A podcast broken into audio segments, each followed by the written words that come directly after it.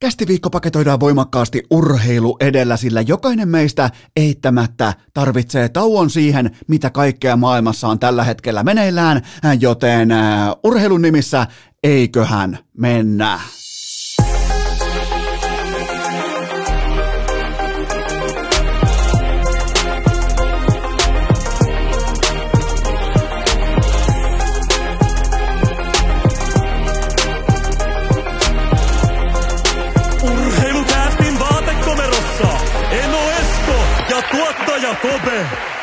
Tervetuloa te kaikki mitä rakkahimmat kummikuuntelijat. Vielä kertaalleen tähän viikkoon urheilukästin pariin on perjantai neljäs päivä maaliskuuta ja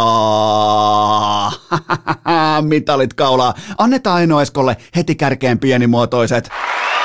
Kyllä vain, koska urheilukästin hiihtoseuran piskuisen hiihtoklubin hiihtokilpailut paikalliskisat ovat virallisesti päättyneet. Ne käytiin tuossa keskiviikkona ja mä pesin aivan pystyyn mun kummipojan, joka on 11-vuotias, joten siitä tuhti tuplavee mukaan ei ollut pojasta mihinkään. Lähti nimittäin loppukaarteeseen 21 kilometrin matkalla. Lähti loppukaarteeseen legendaarisella Salppurin harjulla Lahessa maaseudulla.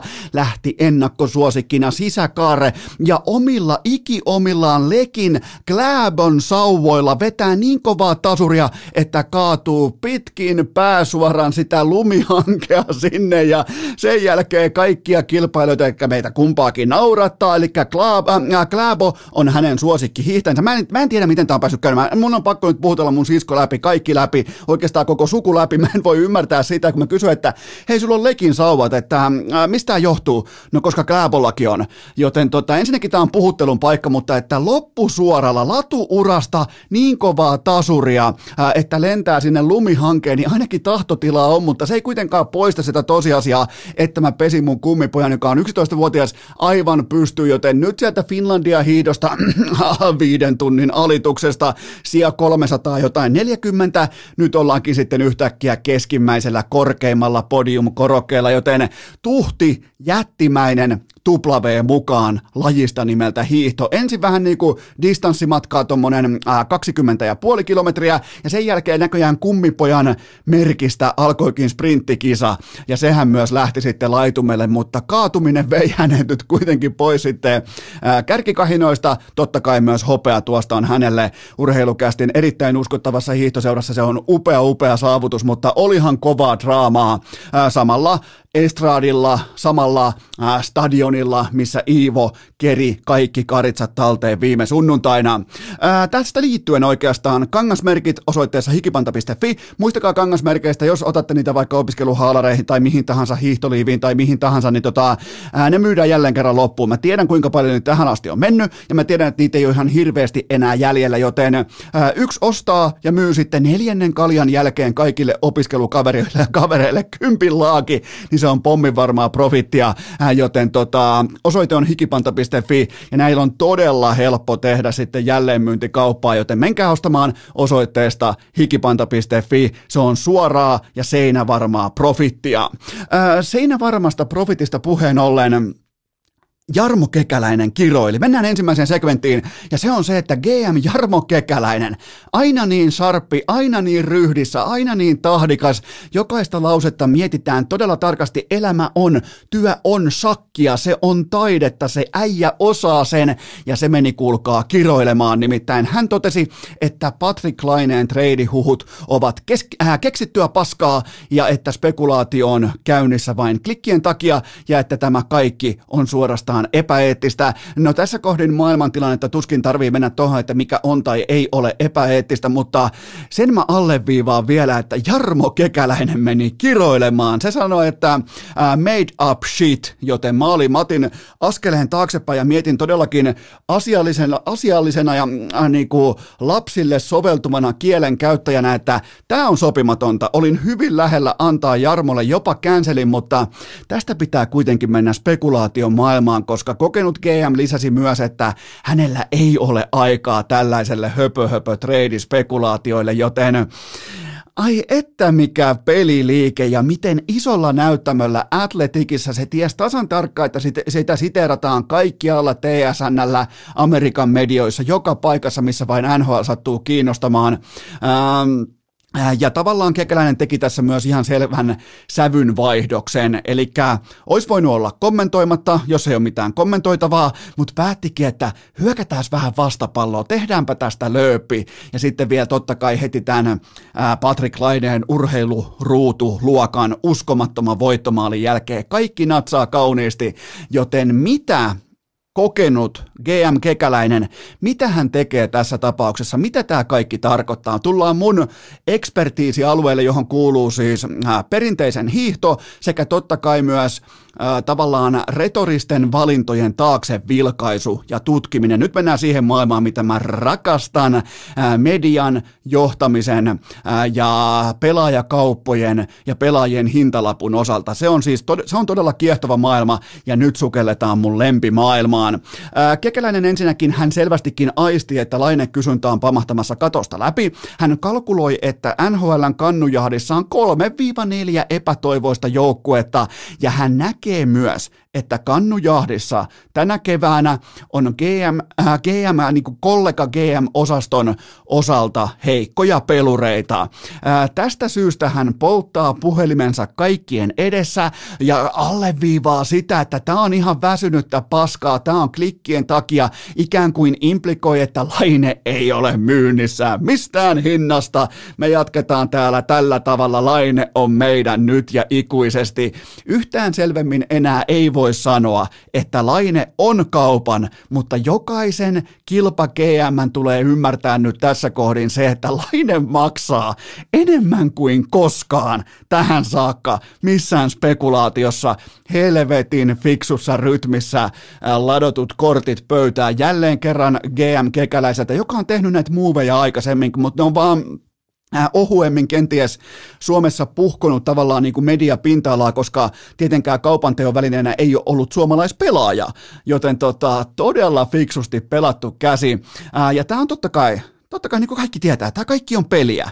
Kekäläinen otti luksushuvilansa pois markkinoilta ja nyt yhä useampi miljonääri ihmettelee siinä ympärillä, että hei mihinkä se mihinkä se upea rinteen laita, mihin se, mi, mihin se kalliotontti hävisi, mihin se upea kelohirsi mökki hävisi tuolta, että itse asiassa mä haluankin nyt ostaa sen enemmän kuin koskaan, kun sitä ei ole enää saatavilla.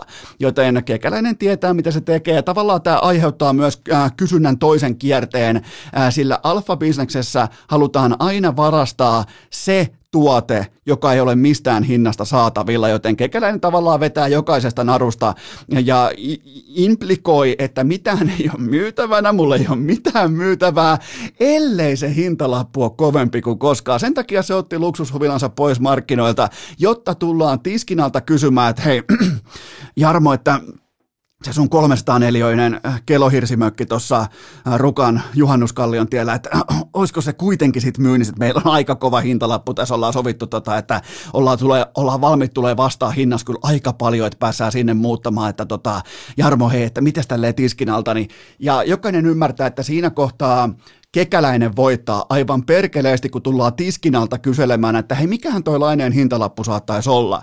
Tää on, mä, mä sytyn tähän, mä sytyn tähän ihan helvetisti. Ai korjaan, mä en kiroile enää, koska toisin kuin Jarmo Kekäläinen, joka on asiaton kielenkäyttäjä, niin tota, mä sytyn siihen, että hän kiroilee ja ottaa lööpit haltuun ja tietää mitä tekee ja, ja totta kai Laine on kesällä RFA ja sen jälkeen hän on sitten tästä noin puolitoista vuotta eteenpäin hän on UFA, eli rajoittamaton vapaa-agentti. Nyt pitää pelata siis sakkia samaan aikaan, kun kaikki muut pelaa tammea. Kekäläinen ei olisi kiroillut tai käyttänyt tätä puheenvuoroa, mikäli Laine oikeasti ei olisi kaupan. Se olisi ihan tarpeetonta, se ei hyödyttäisi ketään. Tässä etsitään jatkuvasti valueta, leverakea sekä hyötymistä. Tämä on bisnes, tämä on markkina, näin se toimii. Ja nyt nostetaan hintaa, näytöt kentällä puhuu sen puolesta, koko ajan hinta pumppaantuu ylöspäin ja nyt varastetaan myös lööpit. Ja tämä on se osa-alue, jolla kekäläinen loistaa ja tämä on myös se osa-alue, jota suomalaiset jääkiekkoanalyytikot ei ymmärrä edes ihan vähän alusta. Niillä ei ole mitään käsitystä, miten tämä puoli pelistä toimii, koska pitää olla viivelähtöjä tai rintamahyökkäyksiä. Joten tota, äh, Kekäläinen suojaa positionsa ja tästä voi jokainen kotisohva GM ottaa mallia. Sitten kylmäverisen ja rationaalisen pelaamisen maailmasta tunnebisnekseen ja nimenomaan siihen maailmaan, joka voisi ottaa kekäläisestä kosoltikin mallia, mutta siellä ei oteta, koska siellä ollaan karskeja, turpaan vetäjiä. Organisaation totta kai Philadelphia fucking fiasko, Flyers. Sieltä nimittäin raportit kertoo Filan suunnalta, että Rasmus Ristolainen hylkäsi Flyersin kuusivuotisen ja peräti 38 miljoonan dollarin jatkopahvitarjouksen, mikä olisi tarkoittanut 6,3 miljoonan cap-hittiä per sesonkin. Nämä on ihan oikeat numerot. Näin, niin kuin, nämä ei ole mistään Eno Esko hatusta vedetty tai mistään hiihtoladut poimittu tai mitään viiden tunnin alituksia, vaan nämä on ihan oikeita hevon paskaa. Ja tämä on muuten, tämä on kovaa, ankaraa kamaa, mitä tuolta tulee, koska tämän sortin molemmin puolesta järjettömyyttä pitää useimmiten etsiä halvoista komedia-elokuvista, mutta tällä hetkellä löytyy sekä Filasta että myös Rasmus Ristolaisesta. Ähm, Ristolaisen numerot tähän kauteen, tekstitv-numerot, 46 ottelua, 13 tehopaunaa, 0 YV-paunaa, okei, ei ole kauheasti YV-aikaakaan, ja miinus 12, ja sitten se syvä ja pelottava data, kaikki merkittävät tuotannolliset numerot miinuksella versus korvaava pelaaja. Eli ei ole korvaavaa pelaajaa parempi suorittaja tällä kaudella.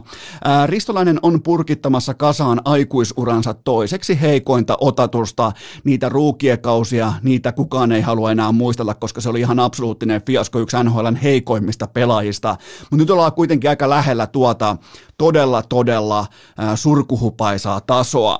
Ää, ja nämä on muuten kun puhutaan tällaisista diileistä 6 vuotta ja 38 miljoonaa dollaria, niin nämä on nimenomaan niitä diilejä, joilla laitetaan USA-urheilussa organisaatio sulkutilaan menestyksen osalta.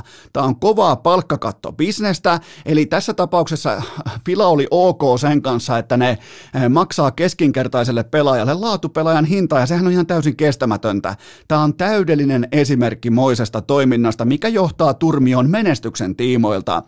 Mutta avataanpa kuitenkin kortit pöytään ja käydään tämä koko jako ihan rauhassa läpi, koska minkä takia tämä uutinen tuli julki ja kuka siitä hyötyy. Se on aina kaikista tärkein elementti on se, että kun media raportoi tai skuuppaa jotakin, niin mikä taho siitä hyötyy. Se on kaiken A ja O.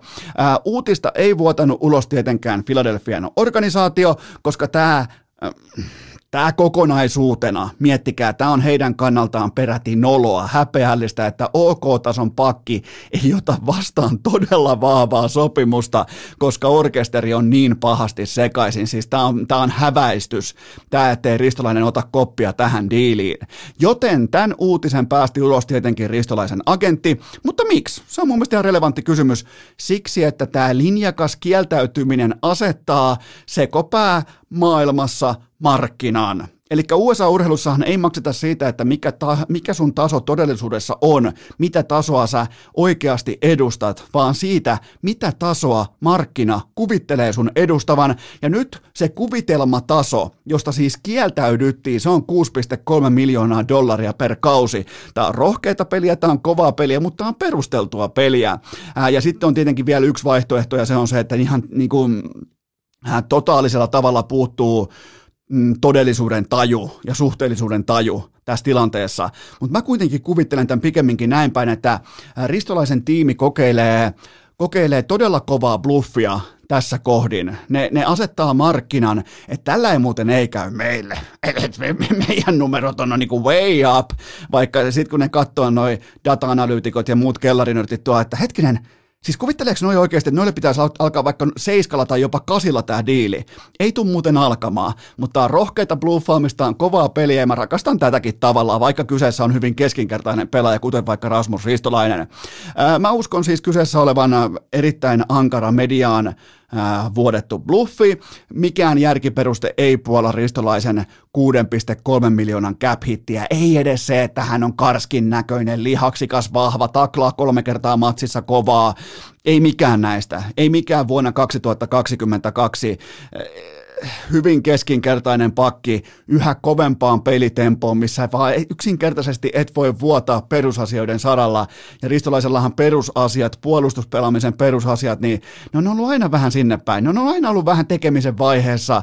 Ne on aina kuitattu sitten jollain kovalla taklauksella vaikkapa johonkin Putinin fanipoikaan Aleksander Ovechkinin tai vastaavaa. Joten tota, tämä on ihan täysin järjetön kokonaisuus. Eli Ristolaisella oli leverake nollissa, kunnes saatiin vuodettua kieltäytyminen julkisuuteen, ja tämä muodostaa valheellista vipua. Tämä tuo sulle vipua, vaikka se onkin valettu Linnanmäen halvimmasta hattarasta. Urheilukääst! Esa Lindelin etureisien arvostuskerhon kunniajäsen jo vuodesta 2018. Tähän välikköön mulla on teille huippunopea kaupallinen tiedot, jonka tarjoaa urheilukästin pääyhteistyökumppani Elisa Verkkokauppa. Menkää osoitteeseen elisa.fi, koska sieltä löytyy jokaisen kevätpäivän arkiset MVPt. Laatutelkkari, kunnon tietokone, laadukas matkapuhelin, siinä on pyhä kolminaisuus. Telkkari, tietokone, matkapuhelin. Sä et ihan hirveästi kuitenkaan tekniikkaa noin muuten tarvitse. Jos tarvitset, sekin löytyy osoitteesta elisa.fi, joten koko kolmikko osoitteesta elisa.fi peräti 36 kuukautta täysin kulutonta ja korotonta maksuaikaa. Ei minkäännäköisiä lisäkuluja. Muistakaa aina, että teitä ei tavallaan niin kuin teitä ei aja ojaan se tuotteen hinta, vaan juoksevat korot. Pitäkää muutenkin siitä huolta ja ottakaa haltuun nimenomaan toi, että Elisalla kaikki maksuajat on täysin kuluttomia ja korottomia. Siellä on nopea ja saumaton toimitus vaikka kotiovelle saakka, joten elisa.fi. Menkää tsekkaamaan elisa.fi, laatutelkkari, kunnon tietokone, laadukas matkapuhelin. Löytyy jokaiseen lähtöön. Mä oon ostanut varmaan kaiken mun elektroniikan osoitteesta elisa.fi, joten osta sinäkin. Ää, tähän kylkee myös toinen huippunopea kauhupallinen tiedote ja sen tarjoaa urheilukästin pääyhteistyökumppani Elisa 5 Viaplay ja V-Sportin kanavat. Siellä on kuulkaa nyt Iivo Dokkari ja heittäkää se tulille ennen Holmenkollenia. Se ei ole kauhean pitkä, se on tuollainen puolisen tuntia, vähän ehkä oliko jopa vähän reilu puoli tuntia.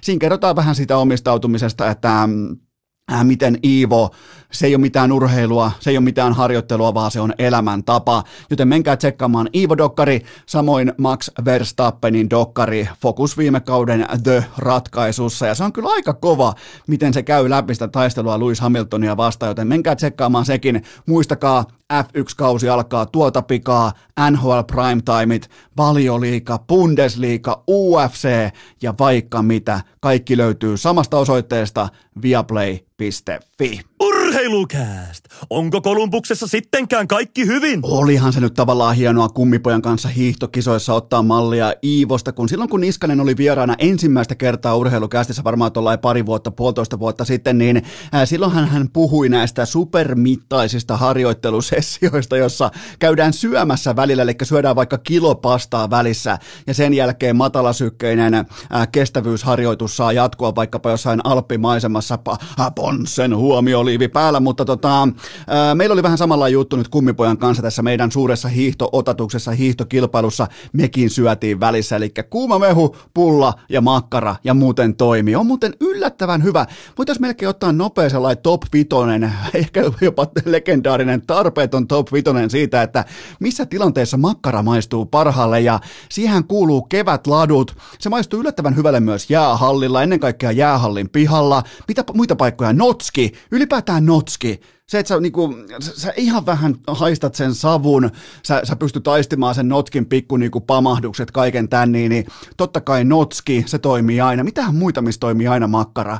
Mutta tuossa on kuitenkin jo pari varmaa, mutta kyllä toi kevät ladulla auringon paistaessa, niin siihen vähän käyrää, ehkä vähän pullaa ja kuumaa mehua, niin kyllä tämä meidän hiihtokilpailu urheilukästin hiihtoseurassa, niin kyllä tämä niinku sanotaanko toiminnan puolesta ja resurssien puolesta, niin tähän on enemmän kuin haarukassa. Mutta nyt kuitenkin kysymysten maailmaan jälleen kerran on tullut loistava, loistava määrä kysymyksiä. Tähän heti alkuun on muutama pohdinta liittyen näihin KHL-asioihin ja vastaaviin, mutta muilta osin nyt hyvinkin voimakkaasti tullaan pysymään urheilussa. Mun mielestä on tärkeää reagoida ja ottaa kantaa myös tähän Markus Granlund-asiaan, joten sen mä käyn läpi, mutta muuten mä säästän teidät ikään kuin tältä asialta, mikä on 24-7 meidän kaikkien silmien edessä jatkuvasti, joten mä koitan kuitenkin pitää nyt, koska mä tiedän, että urheilukästä on monille myös ikään kuin pakoreitti siitä, mitä maailma noin keskimäärin on, joten koitan tämän jakson pitää myös sellaisena, ja siltä tuntuu myös itsestä, että sellainen me tarvitaan tähän kohtaan, minä ja sinä, joten tota, napataan teiltä ensimmäinen pohdinta pöytään. Millä mielin otit vastaan Markus Granlundin kotiin saapumisen kesken KHL-kauden? Pääosin helpottuneena, mutta tavallaan myös ristiriitaisesti, koska mä kertaan teille muutaman faktan. Tämä itsessään ei saa johtaa siihen, että kaikki töihin jääneet ovatkin nyt sitten Suomen kansallispettureita ja heidän leijonapaitansa tulee polttaa välittömästi. Se tilanne on erittäin va- vaikea, se on mahdoton, se on hankala, se on, no sieltä on 1 kautta 17 nyt päässyt pois, jos sieltä haluaa haluu vaikka 14 pois niin se ei ole kauhean hyvä prosentti kuitenkaan sen osalta, että kuinka moni on päässyt sieltä pois lähtemään. Se ei ole mitenkään helppoa. Sieltä ei lähdetä kuin paikallisesta ää, salunasta tai liikuntahallista pois. Se ei ole sellainen, sellainen maailma lainkaan, joten ää, tuolla tehdään todella kovia päätöksiä tämän asian tiimoilta, nimittäin KHL-seurat on siitä vittumaisia tapauksia, että nehän ei lähetä mitään Lovellin perintäkirjettä kotiin, että maksappa takaisin vaikka 66 prosenttia palkasta, koska lähdit ilman ää, perusteltua syytä pois sopimuksesta, vaan sieltä tulee kotiovelle Igor ja Sergei, Joten tota, ja ne ei ole mitään, ne ei ole mitään Lindorfin tai Lovel, Lovelin periöitä. Ne on, ne, on ihan, ne on ihan sitä itseään. Ja sehän tässä kaikkia pelottaa. Ja se on se syy, minkä takia sieltä on lähetetty jo perheitä etukäteen Suomeen yksityiskoneella ja näin poispäin. Mutta tota, ei, tämä ei ole mikään helppo tilanne tai sellainen äh, läpihuutohomma nyt noilla kavereilla tuolla. Niillä on siellä henkilökohtaiset auton kuljettajat ja avustajat, jotka hyvin selkeästi opastaa, miten päivä kulkee, ja siitä ei poiketa. Ja mitä enemmän mä omakohtaisesti opin tilanteesta, sitä huolestuneempi mä olen tästä suomalaispelaajien kokonaisuudesta, minkä kanssa ne on siellä tekemisissä. Sotatilahan itsessään saa aikaan jopa KHL-säkin pelaajasopimuksen purun, mutta KHL-seurojen mukaan mitään sotaa ei ole, ei ole koskaan ollutkaan, ja mm, eräskin pelaaja oli tästä uskaltanut mennä sanomaan, että hei, miten tämä vaikuttaa, niin siellä oli suhtauduttu pikemminkin tällaiseen argumenttiin samalta pohjalta, kun meitä ilmoittaa venäläiselle miehelle, että hei, lada ei lähde talvella käyntiin. Niin sehän on pelkkää silmien pyörittelyä, että hei, mitä toi höpisee, eihän tällaista ole olemassakaan tällaista ladaa, mikä ei mukaan lähde talvella käyntiin, että totta kai se lähtee. Niin nämä on siis ihan yhtä epäuskottavia lausuntoja, nämä suomalaispelaajien huolenaiheet tästä sodasta – näiden KHL-pomojen korviin kuin tämä lada, joka ei mukamas lähde käyntiin. Joten tota, ihan käsittämätön tilanne ja kommunikaatio nollissa, kommunikaatio mahdotonta. Sieltä todetaan vaan, että kamat päälle kiekkoon jäähän ja voitetaan playoff-sarjoilla täällä vielä kaksi kuukautta hommissa. Ja ja miettikää, tuolla on vielä pelaajia, jotka, en, en, tätä en pysty vahvistamaan, mutta käsittääkseni tuolla on myös pelaajia, jotka joutuu vain harjoittelemaan, mikä on ehkä niin kuin suurin, no suurin farsi ikinä, mutta, mutta siellä ei ole kaikilla edes pelejä, siellä ei ole kaikilla edes kausi käynnissä, mutta kun sopimuksessa lukee, että, että palkanmaksu loppuuko nyt sitten vaikka maaliskuun loppuun vai mihin loppuukaan, niin siellä, siellä juostaa rappusia 20 kilon levykiekko selässä, ihan vaan sen takia, koska sopimus jatkuu, joten siitäkään ei, tämä on, tämä on siis, tämä on todella vaikea tilanne ja ainoa tapa päästä pois on tuolta lentää jotenkin Pietariin ja sen jälkeen mahtua täyteen Allegroon ja rajan yli Helsinkiin. Muita reittejä ei ole. Totta kai sä voit myös mennä autolla vaikkapa Pietarista sitten körötellä Suomeen, mutta tuossa se varmaan se äh, ehkä heittomerkeissä helpoin tapa päästä pois on. Mä nostan hattua Granundille ja Frans Tuohimaalle. Tuohimaa pitää aiheesta yllättävänkin kova ja rohkea ääntä, ottaen huomioon, että hän on edelleen siellä paikan päällä lockdownissa.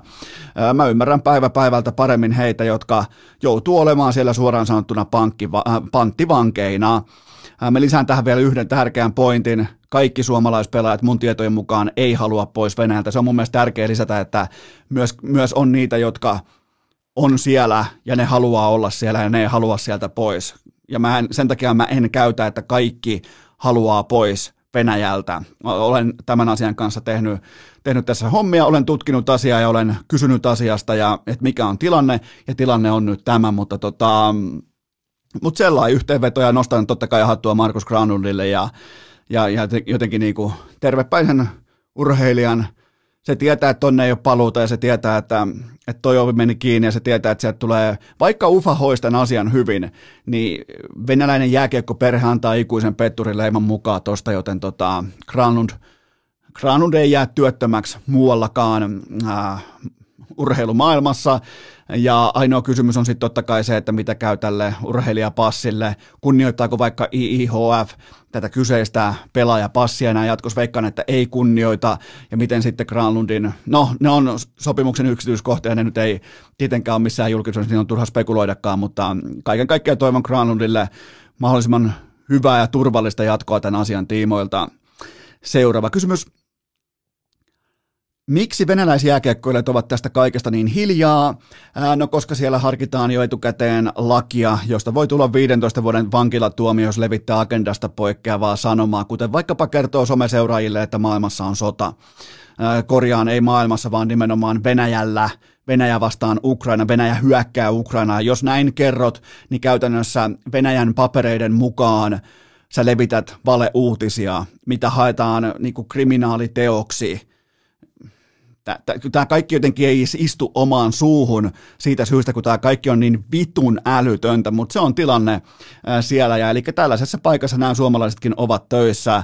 Ja nyt siellä sitten haastatellaan jokainen lihapää Nazarov läpi liittyen näihin lähtiöihin, jotta saadaan maalattua kaikista pettureita. Ja vaikkakin UFA hoisi tämän asian tyylillä, niin kyllä mä odotan vielä pelottavankin kovia sanankäänteitä kaiken maailman lihapään Nasarovelta ja muilta, valitettavasti. Seuraava kysymys. Nukkuuko Jallis Harkimo yönsä rauhassa kaiken tämän jälkeen? En usko, enkä en, en edes hauskoista TikTok-videoista huolimatta. Harkimo sai maalattua hyväksi käytetystä rengistä, Jari Kurrista, koko kiekkoperheen tai oikeastaan koko jokeriperheen pelastajan ja nyt koko Kurrin legacy – on tuhottu ja paikallinen Lovel voi koputtaa ovea koska tahansa, joten tota, mä olin vielä viikko sitten, mä olin pettynyt kuriin, mutta nyt mä tunnen lähinnä sääliä. Peruskoulupohjalta suoraan isojen poikien kerhoon ja pellenkengät jalkaa ja koko paska omaa niskaa ja nyt ollaan tässä koko legacy, koko perintö, koko legendastatus, kaikki on tuhoutunut, kaikki on murskana, joten tota, en, en, en koe, että, tai ainakin itse jos mä olisin Jallis Harkimo, niin, niin jotenkin ei REM-univaihe välttämättä olisi kauhean realistinen vaihtoehto, mutta se onkin vaan minä, ja totta kai bisnesmiehet, ne on eri puusta veistettyjä noin muutenkin. Seuraava kysymys. Kauanko menee, että opit välttämään termiä tai nimeä Hartwall Areena? No nyt on sitten kyltit levitty, levitty kun revitty asianmukaisesti alas ja nyt näyttää siltä, miltä pitääkin. Eli venäläiseltä metallikasalta, sitähän tämä ohjussiilo on. Oikeastaan tämä voi mennä nopeastikin ohi, koska tässä kyseisessä peltihallissa, peltikasassa siinä ei järjestetä mitään pitkään aikaan, ja sekin on täysin oikea johtopäätös, ja seuraavaksi lähtee totta kai koti MM-kisojen ynnä muut pelit pois sieltä, joten suunta on oikea. Kaikki logot pois seinästä, kaikki pois seinästä. Se ei ole suomalainen halli, se on venäläisten halli. Mennään eteenpäin seuraavaan kysymykseen ja samalla myös ää, mukavastikin urheiluaiheisiin. Koettaako Juuse Saros tarrata vesinaan kiinni ilman kilpikäsinettään? No puoliforssalainen viiksimies on suorastaan hävytön tapaus, koska maila on kulmassa ja kilpi maalin takana ja huutaa vastustajille vaan kerran viiksiensä, että antaa tulla vaan, mä otan kaiken kiinni. Et mä en edes tarvitse tähän mun oikeaan käteen mitään rukkasta, että tää, tuskin, tuskin tämä on tosiaan niin kaksisesti kukaan ampua, että se muokaisi erikseen pelottamaan, joten tota, on kova, on, on kova ukko ja, ja muutenkin koko joukkue tienasi tiettyä kovanaamaisuutta talviklassikon pukeutumisen kautta. Siellä oli komeita, komeita nahkatakkeja, rock and roll stylia ja etenkin Eili Tolvanen, todella vahvat äh, viikset, sen jälkeen tällä rock and roll style ja aika vahva esitys oli Eeli Tolvaselta tässä pukeutumisessa. Totta kai myös Juuse ja Pekka Rinteellä oli kuullut totta kai äh, juhlittuna tapauksena mukana siellä tapahtumassa, niin tota, oli hieno, todella hieno nahkatakki ja, ja Mun papereissa Saros on tällä hetkellä Vesinarallissa toisena tai kolmantena. Igor Sersterkin on kärki ja sen jälkeen on tasaista, eli Juuse, Andersen ja Markström, siitä pitäisi löytyä vesinä tällä haavaa. Mä annan painoarvoa todella paljon sille, että kuinka paljon nämä maalivahdit pystyy pelastamaan maaleja yli odottamaan. Eli tavallaan mun paremmuutta ei välttämättä suoraan löydä vaikka voittotilastosta tai torjuntaprosentista tai GAAsta. Mä löydän sen pikemminkin tuosta, että mitä joutuu kohtaamaan, kuinka paljon pystyy pelastamaan ja kuinka paljon tämän kautta pystyy kannattelemaan. Ja siinä Saros on ihan koko NHLn kärkeä heti tuossa Sesterkinin jälkeen. Ja yksi hatunnosto vielä kylkeen, vaikka ei ollut kysymyksen aiheena.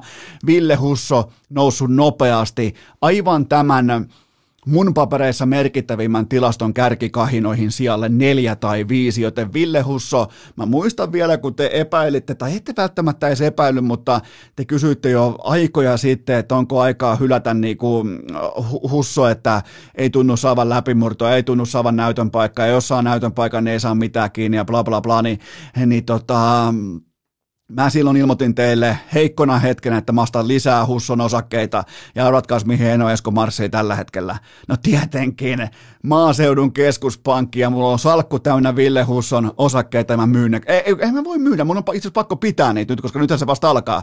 Tuo oli täysin virheellistä informaatiota, jopa sisäpiirikauppaa. Tässä lähdetään satana kaikki vankilaan, mutta, mutta siis tota, kuten sanoin silloin, mä luotin Hussoon siihen tasoon. Mä näen siinä todella vahva päisen tervepäisen, fiksun maalivahdin. Mä tykkään nähdä maalivahdista tiettyä henkistä stabiliteettia tasapainoa. Mä, mä, en, mä en pidä sellaisista maalivahdeista, jotka on yltiöaggressiivisia tai järkyttävän suuria viihdyttäjiä tai mitään tällaista. Mä tykkään rauhallisuudesta, stabiliteetista, varmuudesta, tietystä jylhyydestä, luotettavuudesta. Ja mun mielestä Ville Husso kuuluu tähän kategoriaan, on kuulunut aina ja se ei ole mikään junnu. Ja mä oon ihan pommin varma, että siitä tulee ja nyt, nyt se on totta kai jo ihan selvää, että siitä tulee huippuveska NHL, mutta nimenomaan vuosi sisään, vuosi ulos tason huippuveska, eikä vain vaikka kolme tai kaksi kuukautta, joten tota, erikoiseen tavallaan niin kuin erikoiseen loppuosoitteeseen päättyi tämä Juuse Saros kysymys, mutta tähän se kuitenkin päättyi. Eli Saros mukana Vesinärallissa ja Husso tekee itsestään todella kovaa nimeä tällä hetkellä täysin ansaitusti. Seuraava kysymys. Joko on aika kuuluttaa kirkossa Maple Leafsin jokakeväinen veskarikriisi?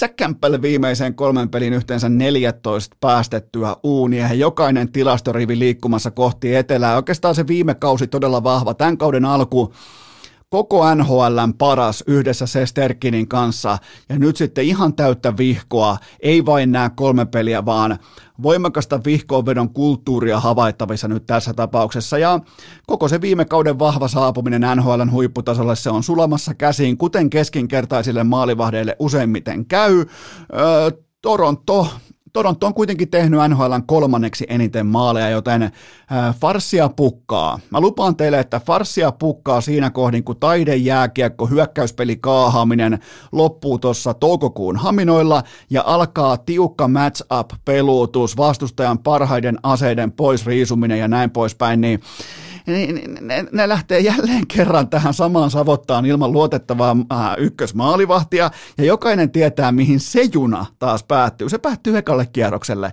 joten Mä, mä povaan nyt jo. Mä laitan meemit valmiiksi. Ehdottomasti mun on pakko laittaa meemit valmiiksi, koska tämä päättyy jälleen kerran ekan kierroksen exittiin ja upeisiin, tyylikkäisiin, todella impulsiivisiin, älykkäisiin meemeihin ja mä oon niihin kaikkiin täysin valmis. Urheilukääst! Tässä pyöritetään satojen eurojen bisnestä ja sitten joku saatana kääriä tulee tekemään välispiikit. Mutta, mutta, mutta tähän välikköön mulla on teille huippunopea kaupallinen tiedote ja sen tarjoaa MySoda. Voit mennä välittömästi osoitteeseen mysoda.fi, nimittäin mullakin on omakohtaisesti selkä yhtäkkiä paremmassa kunnossa kuin loppu vihdoin se vissyn raahaaminen kotiin.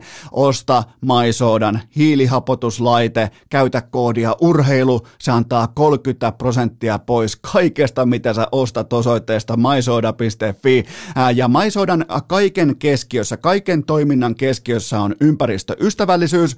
Tuote on suunniteltu Suomessa, kyseessä on suomalainen yritys, makutiivisteet tehdään Kuopiossa ja hiilihappokuplat Helsingin kupeessa tuulivoimalla. Menkää osoitteeseen maisoda.fi, se laite ei tarvi sähköä, se ei pidä ääntä, se on todella, todella tyylikkään näköinen, kaunis, kaunis designi, joten menkää osoitteeseen maisoda.fi, käyttäkää koodia urheilu, siitä saa 30 pinnan alennusta, niin sen jälkeen sullakin on samalla samanlainen mööpeli himassa kuin Eno Eskolla ja homma muuten toimii. Selkä kiittää, kun ei tarvitse raahata sitä vissyä himaa, koska sitä tekee tuollainen pieni laite täysin äänettä ilman sähköä tuossa omassa keittiössä, joten maisoda.fi, käytä koodia urheilu, saat 30 pinnaa alennusta. Ää, tähän kylkee myös toinen huippunopea kaupallinen. Tiedoten sen tarjoaa Leader, kyllä vain. Ne piirtää kellon liideriä, leader.fi kautta leijonat. Miten sieltä löytyy? Sieltä löytyy MM-kotikisoihin, leijonien matseihin, Suomi vastaa Ruotsi klassikko, Suomi-Norja-matseihin lippuja, menkää tsekkaamaan, menkää osallistumaan, siellä on nimittäin arvonta käynnissä. Eli nyt sitten parhaiden hiihtokelien patukka keimi kohdalleen Suomessa valmistettua prima-kamaa nimenomaan urheilijoille ja kuntoilijoille. Paljon proteiinia, paljon kuituja, menkää tsekkaamaan. Ja tuon mä haluan vielä alleviivata, että MM-kotikisoihin, se alkaa nimittäin kohta aika vähissä tavat, miten sinne ylipäätään voi päässä. Kaikki varmaan ymmärtää, että olympia menestys, kaikki tämä ollut ihan älytön kysyntää. Joten liiderillä on lippuja teille rakkaat kummikuuntelijat. Menkää osoitteeseen leader.fi kautta leijonat. Se Suomi-Ruotsi-matsi varsinkin, niin mulla on korkeat odotukset. Muutenkin mä otan hyvää, laadukasta MM-kotikevättä, joten menkää osoitteeseen leader.fi kautta leijonat. Otetaan vielä kertaalleen leader.fi kautta leijonat. Urheilukääst! Yhtä uskottava kuin HCTPSn ja Arsenalin tarrat Teslan takakontissa. Tuskinpahan tässä mikään mukana auttaa kuin rouhaista tuottajakopenää legendaarisesta kysymyssuksisäkistä. Seuraava pohdinta pöytään. Ketä kolmen metrin Koskinen kiittää ensimmäisenä vesinä puheessaan? Jahas, vai että kolmen metrin Koskisella on kova kova kysyntää inboxissa. Ja varmaan ihan syystäkin, koska viimeiseen kahdeksan otteluun seitsemän voittoa ja ainoa tappiokin nyt sitten jatkoajalla GAA napakka 2,25, kun koko kausi on taas yli kolmosen. Eli sillä saralla, vaikka GAA on aikamoinen swingitilasto, niin selkeä selkeä tason nosto. Koskinen pelaa mun mielestä jopa vähän ikään kuin viimeisellä hetkellä laadukasta jääkiekkoa. Oilers on lännen vill- villinkortin jahdissa mukana, ihan okosti mukana, ihan laadukkaasti mukana. Ei kuitenkaan välttämättä, mm, sanotaanko kahdella kädellä ei ole kiinni mun papereissa playoff-paikassa, mutta äh, siellä on nimittäin peräti kuusi joukkuetta vain kahden pisteen sisällä, joten tämä voittoletku ö, ei olisi voinut tulla parempaan saumaan. Tämä tavallaan ajoittuu myös siihen, kun oli tämä bussin, heitto, äh, bussin alle nakkasudraama. Sen jälkeen oli Ylellä tiukkaa kommentointia, vaikkakin totta kai se englanninkielinen twiitti oli paljon, paljon tiukempi kuin se itse haastattelu. Mun mielestä oli ryhdikäs ja tahdikas se itse haastattelu, mutta äh, kuitenkin Koskinen asetti itsensä äh, sellaiseen positioon, että on pakko ottaa kiekkoa kiinni absoluuttisesti pakko ottaa kiekkoa kiinni, ja hän on sitä myös ottanut, joten hän ansaitsee vilpittömän hatun noston, mutta mä muistutan teitä kuitenkin siitä, että tätä seuraa kuitenkin jälleen kerran sulaminen. Ja teidän tulee tietää se. Älkää tulko esittämään yllättynyttä, kun tämä kaikki päättyy taas penkityksiin, maalilta pois vetämisiin, näin poispäin, neljän maalin, viiden maalin päästettyyn iltoihin, koska kyseessä on Mikko Koskinen. Ja se ajaa vuoristorataa, noin veskarin kamat päällään jatkuvasti. Ja nyt ollaan taas siellä niin kuin, o- ollaan vuoristoradan aivan siellä huipulla, mikä sen jälkeen tulee useimmiten alamäki, sen jälkeen tulee monttu, kunnes taas noustaan ylemmäs. Mä en luota Mikko Koskiseen, koska se ei ole stabiili, se ei ole tasainen maalivahti. Me tullaan vielä kertaalleen, ehkä jopa kaksi kertaa todistamaan sitä tosiasiaa tämän kauden mitassa. Seuraava kysymys. Mitä tapahtui Mikael Granlundille? Ottiko leijonalegenda sykkeet alas heti, kun NHL-pelaajien olympialiput poltettiin?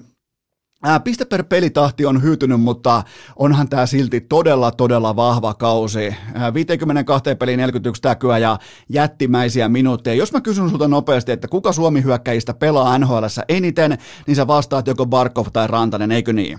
Mun mielestä on ihan perusteltu vastaus, mutta oikea vastaus on Mikael Granlund.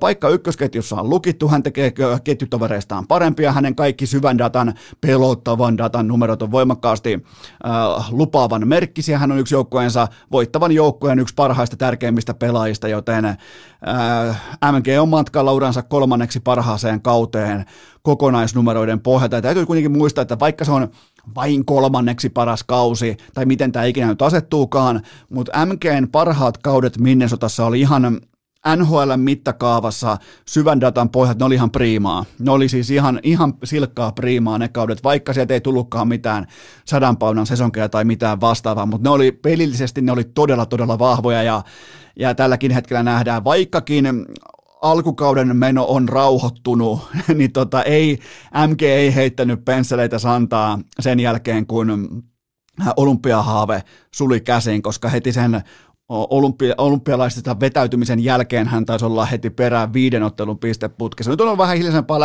lähiajoita, mutta mä luotan siihen, että MG on taas sitten playereissa ja kevään mittaan parhaimmillaan. Seuraava kysymys. Mainitse NHL loppukauteen yksi musta hevonen, joka yllättää kaikki nappaamalla playoff-paikan. No nyt olisi varmaan eittämättä aika seksikästä sanoa, että no sinitakit ja Patrick Laine ja GM Kekäläinen, mutta siellä on tällä haavaa datan mukaan 4,5 prosentin sauma tosipeleihin mukaan. Nyt saat nopeasti kalkuloida, että paljon se on kertoimena. Kyllä vain, se on aika kova kertoiminen kohde. NHL on jakautunut voimakkaasti kahden kerroksen väkeen, eli yläkerrassa Kanadassa Nashville Predators, niiden playoff odottama on 47,3 prosenttia, ja ne on niinku ikään kuin yläkerran heikoin porukka, kun taas alakerran paras porukka on Anaheim, ja niillä on 17,2 prosenttia tällä haavaa playoff-sauma, joten siinä välissä ei ole ketään, ja se on tota, se on tällaisen playoff racein kannalta se, se on ehkä vähän, totta kai siellä on kovi, kovat, kovat villikorttiväännöt tulossa ja se on hieno asia, mutta olisi mukavaa, kun sinne heittäisi vielä joukkue tai kaksi ikään kuin oman lusikkansa vielä mukaan tähän playoff-keittoon, mutta ää, nyt tarvitaan ihan oikeasti alemman kastin porukoilta näitä 10-13 matsin voittoputkia, että yhtään mikään muuttuu enää. Eli sesonkin on jäljellä 30 ottelua ja aikaa on vielä. Jos pitää joku sanoa nyt tuolta alemmasta kastista, alakerrasta, niin mä otan Vancouver Canucksin mukaan lännestä 12 prosentin mustana heppana, uusi valmennus, nuori kore ja lupaus paremmasta, pystynyt pelaamaan uuden valmennuksen myötä parempaa jää jääkiekkoa ja, ja useimmiten näiden valmennusmuutosten äh, trendikäyrä, se elää voimakkaana, mutta se ei elä kuin hetkeä. Tämä on kuitenkin hetke jo tovin verran jo elänyt, joten tota, jos pitää joku musta hevonen sanoa, mä sanon äh, Vancouver Canucksin. Seuraava kysymys. Mikä NHL-joukkue nappaa Lukas Dostalin maalin tekijäkseen ennen siirtojen takarajaa? Ja Hans Tampere kysyy, eikä se ole lainkaan väärin tässä kohdin, koska äh, Ilves kasvatilla ihan kohtalainen toissa yö AHL, menisin sanoa NHL jo etukäteen, ja sekin totta kai kohta myös toteutuu. 51 torjuntaa, kaksi päästettyä maalia, ja yksi tehty maali ja tupla mukaan. Ja ennen kuin kukaan suuttuu tuosta, että mä sanon äh, Dostalia Ilves kasvatiksi, niin totta kai sanon. Pitääkö jopa sanoa Ilves legendaksi? On muuten, jos puhutaan ihan vakavissa Dostalista, niin vaikka otanta on liian pien, ja sen mä niin kuin alleviivaan täysin, että se on täysin riittämätön, mutta äh, perustasonsa pohjalta yksi kaikkien aikojen parhaista liigaveskareista. Ihan se perustaso. Ynnää kaikki numerot yhteen ja vertaa keneen tahansa muuhun, mutta ottelumäärä ei ole vaan riittävä, mutta ihan siis käsittämättömän kovatasoinen veskari Ilveksessä ja Suomessa, ja joten tästä syystä myös Ilves kasvatti.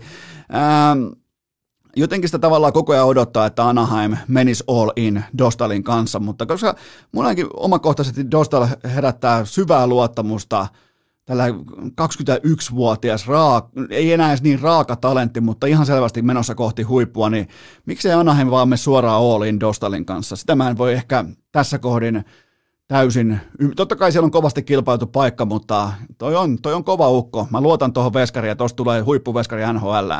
Eikä tarvitse jokaisessa pelissä itse tehdä maalia. Seuraava kysymys. Saako Henrik Haapalaa kutsua petturiksi, kun hän valitsi Tapparan sijasta Ilveksen?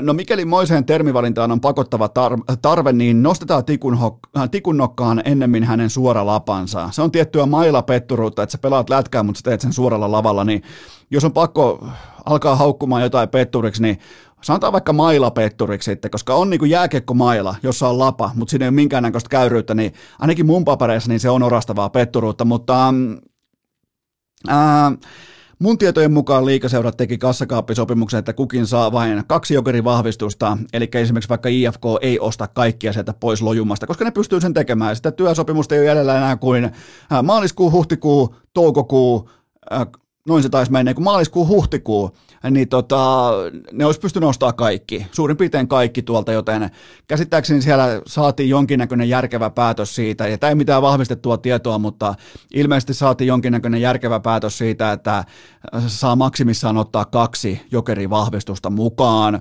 ja tämä tavallaan selittää kokonaisuudessaan tilanteen, ja käy myös järkeä, mun mielestä on fiksu päätös, jos näin on tehty, ja, ja tämä on myös mun mielestä ei tarvi sitten enää Savinaisen ja Leskisen jälkeen ei tarvi spekuloida sillä, minkä takia Haapala meni nimenomaan Ilvekseen. Ja muutenkin voitte lopettaa sen äh, lojaalius hevonpaskan tähän kohtaan, ei sellaista olekaan. E, ei ole huipulla käytännössä ollut ikinä mitään lojaaliutta tai mitään aitoa lojaliteettia. Ja nyt kenenkään on turha tuo mitään Francesco Totti lässytystä mukaan tähän kattaukseen. Sä oot lojaali sun perheelle, sun lapsille, äh, sun vaimolle, vanhemmille, parhaille ystäville ja se on siinä. että sä siellä ihan syvimmällä siellä sielussa, sä et ole lojaali sun työpaikalle. Se on vaan ihan kylmä, raaka, inhimillinen fakta, joten Henrik Haapala ihan siis erittäin, erittäin hyvä vahvistus Ilvekseen ja ja osoittanut ennenkin vähän kevään pelaajan merkkejä, joten ootan, ootan innolla nimenomaan Ilveksen paidassa, enkä edes tavallaan, no totta kai 12 vuotta tapparassa, mutta, mutta tota, aina on aika mennä eteenpäin. Se on vaan duunia. Se on työntekoa. Ja, ja jos jossain Tampereen tullaan lässyttää jostain, että, että Ilveksen, ja, Ilveksen ja Tapparan erotus on kuin elämän ja kuoleman, niin siihen tarvitaan sitten taas perspektiiviä. Sitä löytyy vaikka ihan päivittäisestä uutiskierrosta, joten sykkeet alas. Seuraava kysymys Edustiko CHL-finaali Euroopan parasta jääkiekkoa, kuten mainoslehtisessä sanotaan, oli muuten sitten loistava matsi.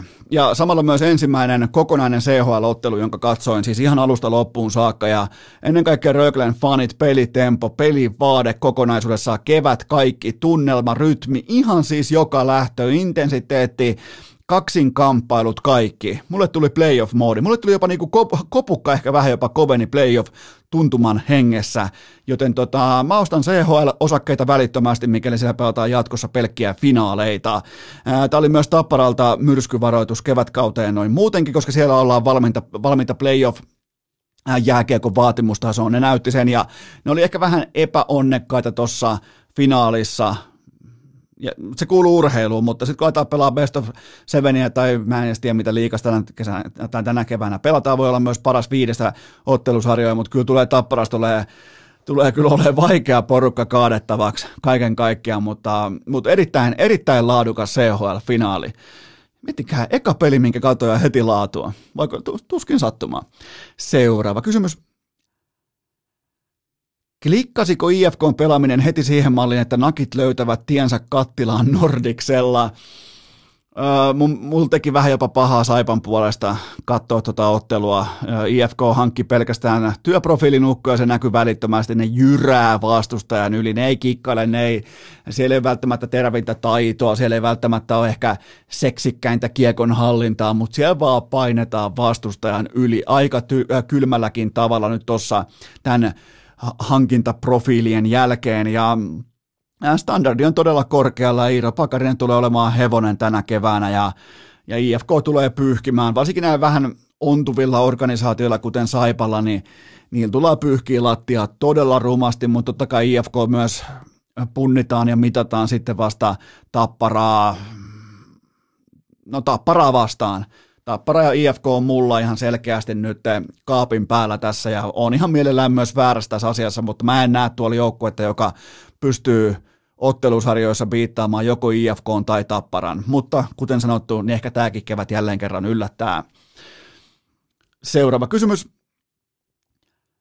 Kuinka monen mehtäkoneen mitalla Iivo voittaa sunnuntaina Holmenkollenin äh, työpätkän? Äh, kyllä siihen saadaan nyt useampi mehtäpalsta nyt väliin, hehtaarikaupalla marginaalia. Äh, siihen se, se toiseksi parhaaseen tulee vähän niin urheilukästi hiihtoseuran loppukiri mieleen, milloin Eno Esko karkas voimakkaasti 11-vuotiaalta kum, kummipojaltaan, mutta Taitaa muuten olla 10-vuotias itse asiassa. Kyllä onkin, mutta täyttää 11 vuotta aivan tuota pikaa, mutta eli Kläbon vei korona ja Bolsunovin vei Putin. Uh, mutta se on mitä se on. Ei, huippurheilija ei voi seurata pelkästään sitä, että mitä ympärillä tapahtuu, ei etenkään tällaisen erittäin vaativan kisan alla. Ja uh, Iivo on tehnyt selväksi, että mitä Holmenkollenin vallottaminen merkitsee, joten sunnuntaina mennään. Sunnuntaina mennään ihan kaikki pellit auki ja Iivo on huippukunnossa ja täysin valmiina ja nyt kun on kovin kuntohevonen, tai siis Iivon ohella toiseksi kovin kuntohevonen ja pahin kiritykki poissa, niin eiköhän siellä nähdä jotain hauskaa. Nimittäin Iivo, mä povaan jopa, että ensimmäiset parikymmentä kilsaa, niin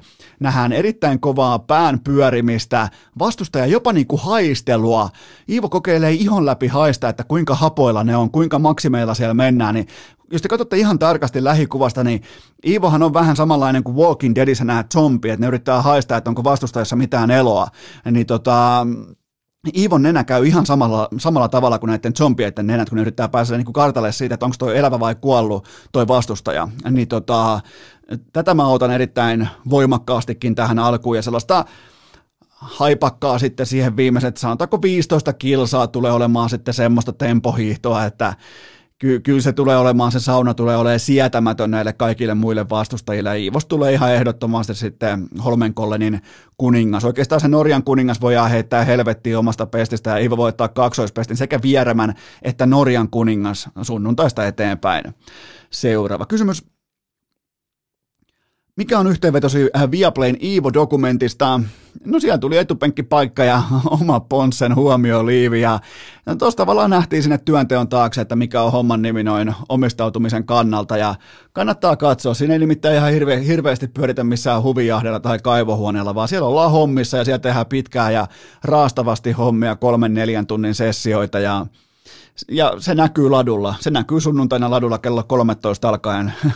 Viaplayta näkyy sitten sekin, että kuinka kunnossa ollaankaan. Ja, ja tota, itsekin, vaikka nyt sieltä jäi Klaabo pois ja Bolsunovi vei Putinin, niin kyllä mä otan innolla tota Holmenkollenin äh, monarkia-henkilömatkaa. Taas mennessä livahtaa kuninkuusmatka, mutta kyseessä on tietenkin nykypäivän kansakulttuurissa monarkia-henkilömatka.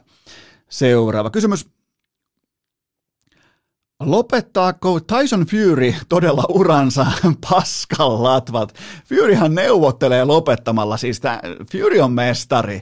Se, se on mestari sekä kehässä että sen ulkopuolella. Se tietää, miten seksiä myydään, miten viihdettä myydään, miten tätä niinku 150 kiloa, se ei se niin painavaa, mutta miten tällaista niinku nerokasta erotiikkaa myydään ja siinä, tää, siinä Tyson Fury on ihan, ihan omassa kastissaan ja Kyseessä on Briteissä niin rakastettu viihdetuote ja globaalisti niin rakastettu tarina, että ei hän mihinkään katoa, ei tietenkään katoa. Ja ää, nyt tehdään tulevasta Joshua-ottelusta kaikkien aikojen kuumin tiketti. Toki Joshuan pitää voittaa ää, siinä välissä jotakin, mutta se on kuitenkin se ottelu, millä tehdään sitten se kaikkien aikojen suurin ää, gate revenue tavalla tai toisella. Se tulee jollain tavalla se ottelu ja ää, jos pitää lopettaa, niin sitten lopetetaan tässä välissä koska kysymyshän kuuluu näin, että mikä myy viihteessä eniten, no totta kai jäähyväiskiertueet ja suuret comebackit, joten mä toivon Fyrille pelkkää hyvää, eikä kukaan tuu voittaa häntä Primissaan, ihan täysin ylivoimainen nyrkkeilijä ja, ja se on hienoa, että raskaan sarjan mestari osaa aidosti nyrkkeillä. Se antaa toivoa, se antaa toivoa tuohon lajiin ja, ja mä en, mä, mä en usko siivuakaan tästä Tyson Furyn.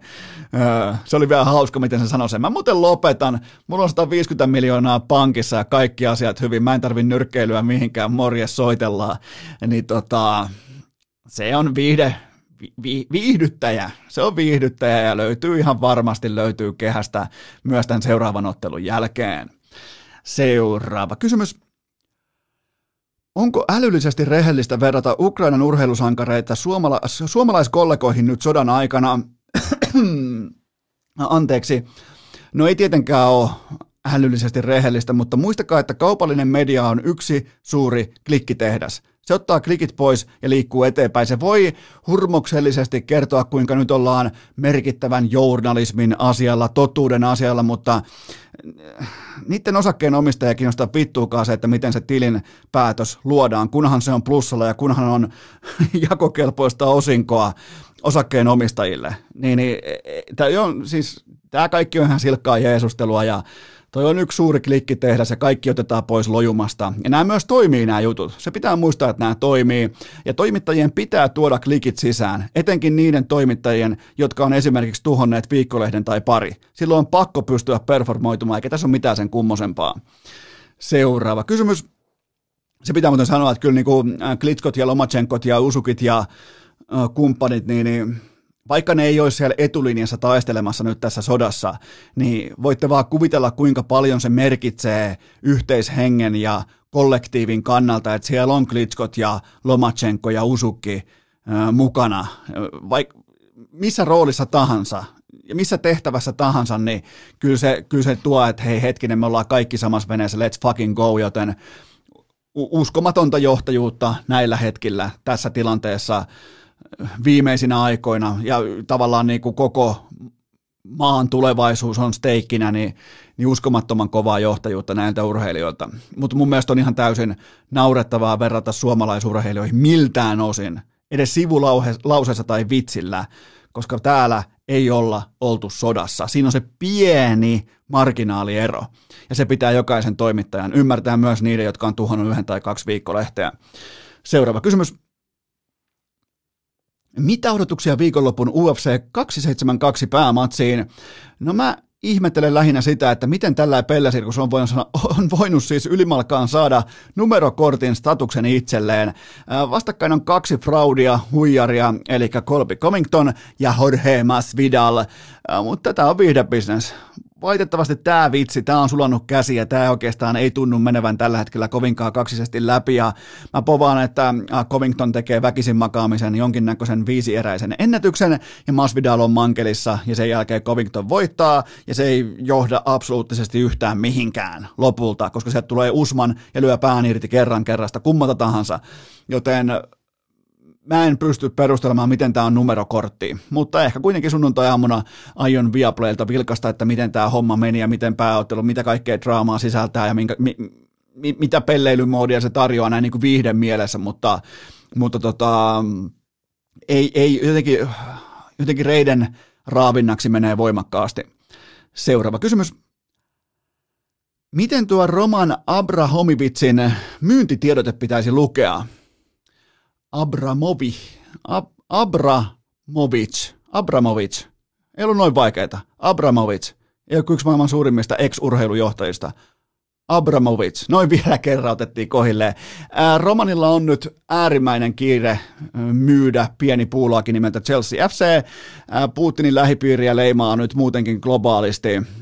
Yllättävä ja piskuinen kiire sattuneesta syystä, joten siellä on venäläinen oligarkki ja bisneseliitti on aika tiukan vasaran alla, mitä tulee pakotteisiin ja vastaaviin toimenpiteisiin, mutta tämä oli kun mä yritin lukea tätä tarkasti, niin tämä oli mun mielestä pikemminkin anteeksi pyyntö kuin myyntitiedote.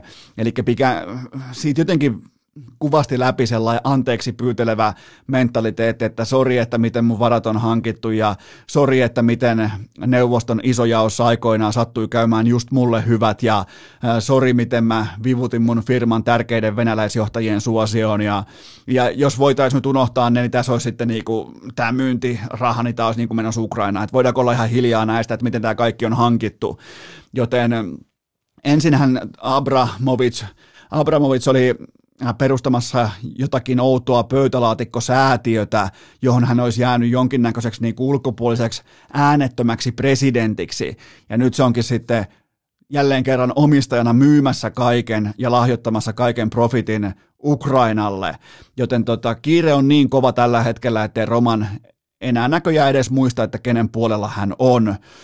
Täytyy muistaa, että hän on kuitenkin yksi Putinin lähipiiriläisistä ja, ja tota, se ei tule koskaan katoamaan yhtään mihinkään, ei, ei millään rahasummalla eikä millään äh, tällaisella niin kuin eleellä, mutta jotenkin helvetin outo, miten tolla tasolla noilla miljardeilla niin syntyy tällä, että ihan kuin myytäisi jotain niin kuin kenkäparia suoraan jaloista, sellainen fiilis tästä tuli.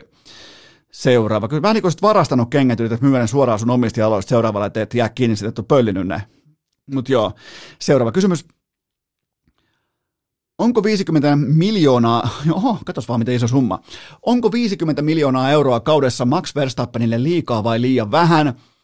No ajotyylinsä puolestahan Verstappen on viihdearvoltaan yhtä kuin F1 kasvot, suurin syy sille, minkä takia vaikkapa minä aion katsoa kisoja nyt keväällä. Glamourin ja USA-julkisuuden osalta hän on vielä ihan pikkupoika verrattuna Lewis Hamiltoniin, mutta silloin kun sitä leveragea on, silloin kun se koko F1-maailman skuuppi on vallattu, tavallaan se huomio on vangittu tällä uskomattomalla draamalla, mitä kauden lopetus sisälsi, niin silloin pitää käyttää kaikki vipu, ja nyt sitä myös käytettiin, tuliko viiden vai kuuden vuoden sopimus, taisi olla viisi vuotta, ja yli parisataa miljoonaa ja näin poispäin, joten ei, ei, ei siis, en tiedä onko niin, tosi vaikea sanoa tuossa bisneksessä ihan oikeasti, että et, et, kuinka merkittäviä rahantekokoneita nämä kuljettajat on, mutta vaikea kuvitella, etteikö Verstappen olisi ton summan väärti. Oletta, ot, ottaen kuitenkin huomioon, että F1 on myynnissä myös maissa, missä sen ei pitäisi olla myynnissä. Eli pitkin, pitkin katareita ja sheikkikuntia ja joka paikassa, niin, niin tota, kyllä, mä, kyllä mä tavallaan niin kuin ymmärrän tämän sopimuksen, mutta tällaisella niin kuin glamourin osalta on vielä helvetisti töitä tehtävänä, mutta todella, todella viihdyttävä kuski. Seuraava kysymys. Kävin ostamassa Custom Skillta sukset ja mainitsin, että kuuntelen, urheile, kuuntelen urheilukästiä, niin jokaisen työntekijän ryhti koheni noin 10 senttiä. Oletko tuonut pelon ilmapiirin huoltokopille? Ai saatana, on muuten kova. Äh, Custom Skiin Esa tietää, että jos Mika Myllylä haluaa, että siitä otetaan sauvasta 12,5 milliä pois, niin se on silloin tasan 12,5 milliä, ja silloin ei ehdoteta mitään, että se olisi vaikka 13 tai 12 milliä, vaan se on 12,5 milliä pois sauvasta, ja mä oon vähän samantyylinen äh, vaatimustasoltani, ja kaiken pitää olla justinsa eikä melkein, että näitä alle viiden tunnin Finlandia-hiihdon ihmeitä syntyy, ja menkää ihan itse katsomaan, menkääs katsomaan Custom Skiden Lahteen, nimittäin mun täytyy Mun täytyy ihan omakohtaisesti ihmetellä, että miten kukaan tai miksi kukaan ostaa enää suksia sokkona, että niitä testaillaan kaupassa jollain paperilapulla. Menkää itse testaamaan custom ja hiihtäkää se lenkki. Se lenkki on suurin piirtein 1,3 kilometriä per suksipari. Siitä vaan se pikku ensilumelatu ympäri, sen jälkeen toiset sukset, sen jälkeen kolmannet tai vaikka neljännet. Ja sen jälkeen sä tiedät, onko sulla mitä kapulaa alla ja ostat parhaat, mitkä sopii jalkaan. Niin on muuten toi laji pikkusen mukavaa silloin, kun on kunnon setti alla, joten vaikka se on eittämättä tietty pelon ilmapiiri, kun mä oon, mä, mä oon tuonut sinne tiukan, uskottavan urheilukäisten hiihtoseuran presensen, mutta tota, menkää tsekkaamaan. Erittäin hienoja ihmisiä ja hieno, hieno vanhan liiton koppi, tuollainen parakkikoppi ja sinne vaan menette Esalle. Esa pitää aina Bosen kuulokkeita päässä, kun se on töissä, niin se ei kuule mitään, mutta menkää, menkää Esalle vittuilemaan, niin kertokaa, että urheilukästistä kuulitte, että kannattaa tulla tänne, niin Esa, Esa kyllä tykkää ja tarjoaa kupin kaakaota. Jos ei tarjoa, niin tuokaa teki pelon ilmapiiri sinne, niin kyllä se alkaa löytymään, mutta tota, se, se on niin kuin yksi sellainen asia, mitä mä oon kyllä ihmetellyt, että miten ihmiset ostaa sokkonasuksia, koska niitä voi suoraan mennä myös testaamaan.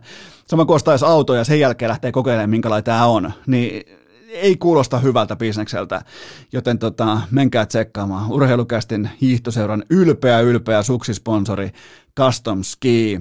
Ää, siinä oli kästiviikko. Tänään mentiin ihan tiety, tietoisesti ja erityisesti urheilu edellä koko tämä jakso likimainisi. Että oikeastaan teki oikein hyvä, oli ihan kiva käydä läpi pelkästään urheilu, urheiluaiheita, urheilusegmenttejä ja kaikkea sitä, mitä itse urheilumaailma sisältää nyt tämän kaiken keskellä. Ja toivotan kaikille oikein hyvää viikonloppua, koittakaa saada ajatuksia pois myös mm, siitä, mitä koko ajan silmiemme edessä on. Koittakaa vähän tuulettaa pääkoppaa, tuulettaa aivoja, käykää lenkillä, ottakaa urheilukästi mukaan jumpalle lenkille hiihtämään. Mä oon sitä, sitä mä, oon, mä en ole hirveän ylpeä urheilukästi podcastista noin niin kuin keskimäärin, mutta äh, koska kyseessähän on vain työpaikka ja vain äh, tapa tehdä töitä ja vain hevonpaska teatteri, mutta siitä mä oon ylpeä, että kuinka monet tuhannet ihmiset lähtee kolme kertaa viikossa kuntoilemaan, lenkille, liikkumaan urheilukästin tahdissa. Se on se asia, mistä mä oon ylpeä, mutta nimittäin kysytty, että onko joku sellainen asia, mikä haluat nostaa pinnalle. Mä haluan nostaa pinnalle sen, että urheilukästi ihan oikeasti liikuttaa kansaa fyysisesti, vaikkei siellä liikkuiskaan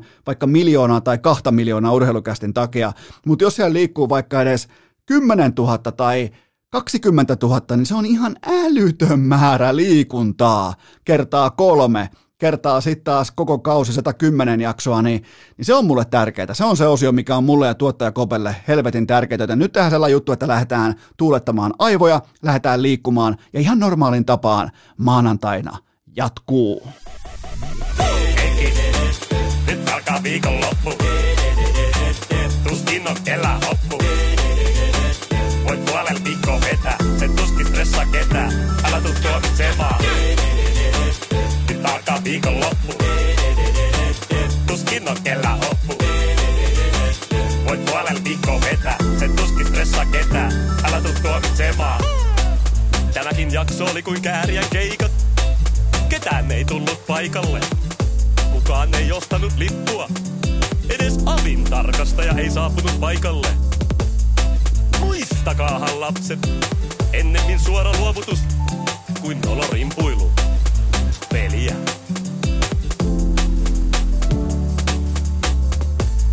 late, numero tyhjenee. Onko äänitys päällä? Kuuleeko kukaan?